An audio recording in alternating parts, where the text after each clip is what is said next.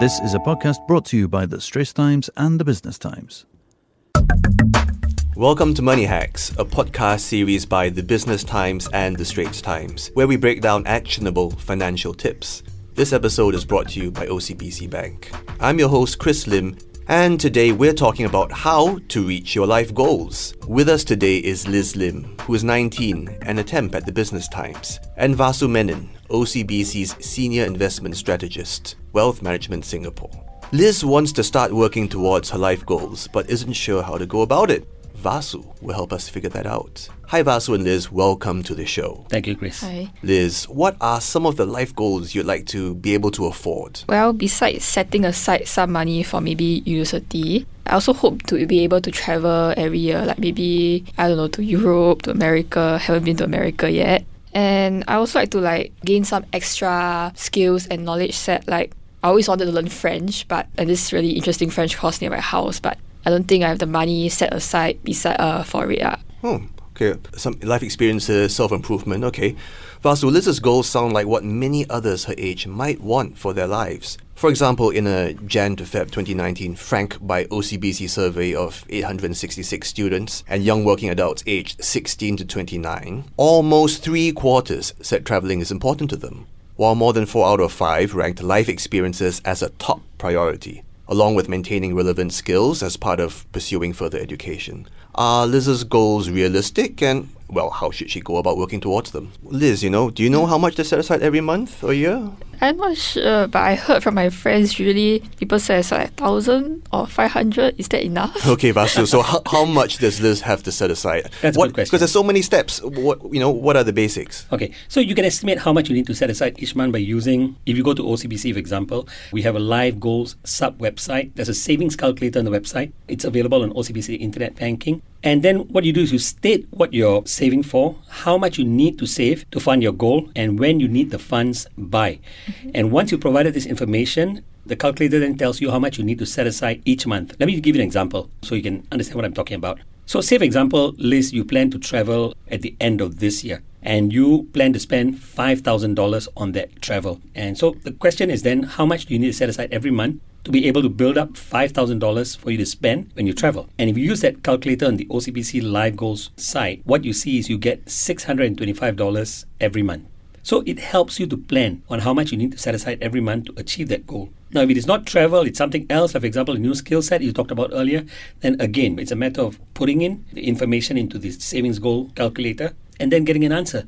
So these are short-term goals, but again, putting aside short-term goals, uh, you should also think about long-term goals. Long-term goals, like what's an example of? Well, you know, long-term goals, like for example, eventually you may want to get married, buy a home, have children, provide for their education, and of course, the ultimate, providing for your own retirement nest egg, your own golden years. These are things that may not dawn upon many young people just yet, but these are things that you need to keep at the back of your mind and to plan for. So it's perfectly okay to be aspirational and want to travel and acquire new skills.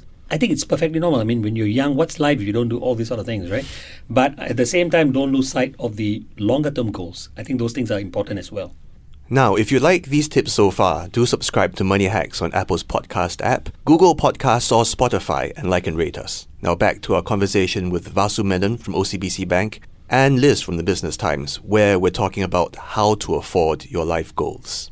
Is wanting to travel and gain life experience like realistic when you're like just like don't know um maybe starting out your career or going to like a new path in life like maybe going to university Well, I guess we all have aspirations, but I think we need to set realistic expectations as well. So if you're unable to set aside the funds required for what you want, then I guess you'll just have to postpone your plans until you're able to earn an income and set aside the savings. It's certainly not a good idea to go and borrow money just to achieve your short term desires, your aspirations. But it's perfectly okay to have aspirations. You just have to plan for it and build up a pool of savings to achieve that aspiration. So do what you can with the money that you have. Never borrow to satisfy your aspirations because eventually that's going to be an albatross that will drag you down. So that's a key thing. Never borrow to reach these life goals that you can actually save for if you plan properly. Well, it, it's okay to borrow for the longer term life goals, like for example, House buying of course, house, of you know- you know, definitely. But shorter term aspirations, travel and things like that. You don't want to run a credit card bill just to pay for your travel. I've seen many cases where young people do that only to realize that the interest rates on you know some of this rollover credit is exceptionally high. And then it drags them down, prevents them from actually progressing in life, you know. So it drags you down and it stops you from achieving your longer term goals, and you don't want that. So that's another tip. Don't confuse, say, getting a mortgage with accumulating high interest credit card debt. Precisely. That's Two the different difference. There's good debt and there's bad debt. And mortgage may not be bad debt. It's actually good debt because Mm. interest rates on mortgages are fairly low. Mm-hmm. It makes sense for you to borrow if interest rates are low. Uh, but on the other hand, it really doesn't make a lot of sense to run a credit card debt where you, you know, you pay 20, 25%. That's not financially responsible. So I think the key element here is it's okay to have aspirations, short-term goals, but be financially responsible. Mm. And so for short term goals, it seems straightforward enough. Know how much you need to spend, say $5,000 to travel, and then work your way backwards. And you can do that over, you know, 12 months, 18 months, 24 months. But can you do short term planning like that as well as long term planning? Because you only have, you know, X dollars per month. Can you set aside for short term goals and long term goals at the same time? I mean, there's the same pool you're pulling from. Well, you know, I think it's a it's a question of striking a balance. You've got to be realistic with your short-term goals. If they're going to take up a lot of money, then of course, you know, you want to maybe scale back a little bit and not be so aspirational in terms of, you know, trying to achieve those short-term goals. Mm-hmm. I think the key thing is it's okay to achieve both. I would give a greater weightage to long-term goals because you know that's what carries you through the rest of your life, but that's not to spoil the fun in the short term. So I think it's a balance to me, the greater objective is the longer term goals. Short term mm. goals, go ahead, save, do what you can, achieve it within your means, but do not spend beyond your means, mm. beyond what you can really afford. And I think that needs to dawn on people. Perhaps a way to balance working towards both short term and long term life goals is to have realistic goals. So maybe avoid that smashed avocado toast. Instead of aiming for the Bali villa, you know, uh, share a room with friends. For example. And then Precisely. that allows you to travel and have money to set aside for longer term goals. Precisely. The devil is in the details, right? You really have to go down, look at these sort of small things. I mean, it may not seem important, but this sort of small actions can make a difference in terms of helping you to save and building up your resources. Liz, do you aspire to eat smashed avocado toast every day? And are there any goals, maybe medium term goals, that are not covered in this discussion? Actually, I think the avocado toast is a bit passive for us already. So Oh my god. yeah, I've just dated myself. yeah. So um, medium goals. I just got my license lah. So maybe I want to afford a car or something like that. Like maybe a second hand car because transport fees are always going up lah. So maybe I think getting a car is easier to like travel around. Okay, I think that's perfectly okay. It's just that you got to, you know, once again strike a balance between your short-term and long-term goals. A car can be expensive to own, especially if you're starting off. The petrol, diesel, the road tax, and the cost of the car itself, it can be quite expensive. So, you know, the question is, can you afford owning a car at this juncture? The public transport system in Singapore is actually very, very good. So, if you can afford it, go ahead. But if you can't, then you have to be realistic and tell yourself, look, I want to drive, I want to own a car, and I think that's perfectly okay. But perhaps I spend a bit of time in my career building up my savings and resources, then go ahead and own a car, right? So I think it's possible to still achieve your goal, except you may have to postpone it and be realistic with your expectations. Okay. Because I thought car maybe save time. You know, MRT always break down here and there. Well, of course, breakdowns happen everywhere, but the reality is that we do have a very good transport system. Uh, if you go elsewhere in the world, you, you see the difference. So I think in Singapore, a very small country like Singapore, you can actually travel around quite a bit through the MRT and public transport network. But I can understand, even myself, you know, and young millennials, we, we want to own a car because it gives you the convenience.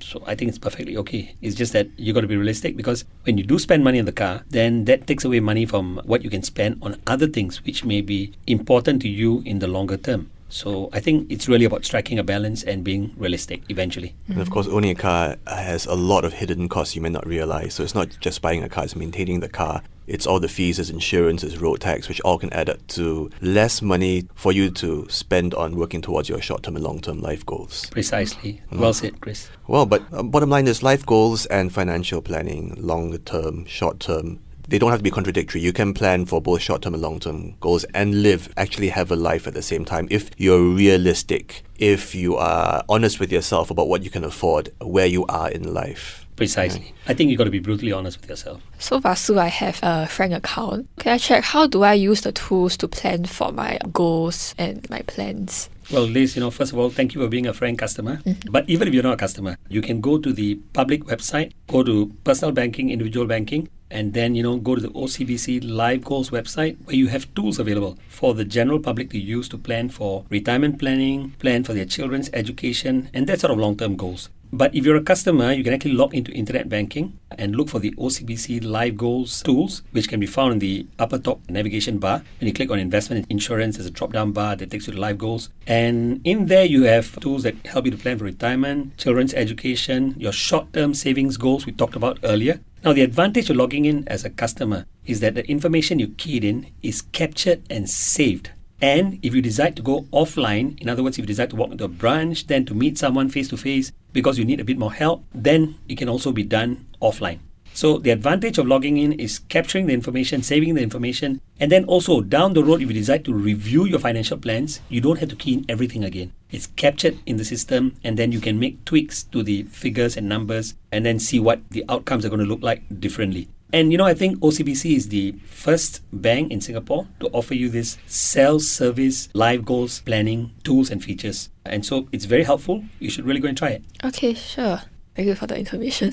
Well, more than tools, we've also got information available on sites like Frank's website, OCBC Frank website, where you have very useful content, articles that young people, millennials can read and get up to speed on uh, information and knowledge. And it's not just tools, eventually, it's also about knowledge. It's a combination that eventually will work well for young people in terms of managing their finances. Yeah, so avail yourself of all these tools that are widely available. Indeed, they're all available on the public website and do make use of them. Well, that's a wrap for this episode of Money Hacks. We hope you like these latest tips on financial life goals brought to you in this episode by OCBC Bank. Please subscribe to Money Hacks on Apple's podcast app, Google Podcasts, or Spotify, and like and rate us.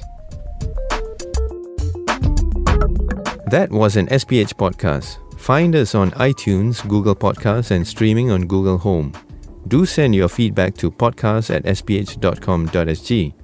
You can also check out more podcasts on various topics at straitstimes.com and bt.sg. Any financial or investment information in this podcast is for use in Singapore only and is intended to be for your general information. Any particular investment or decision should only be made after consulting with a fully qualified financial advisor.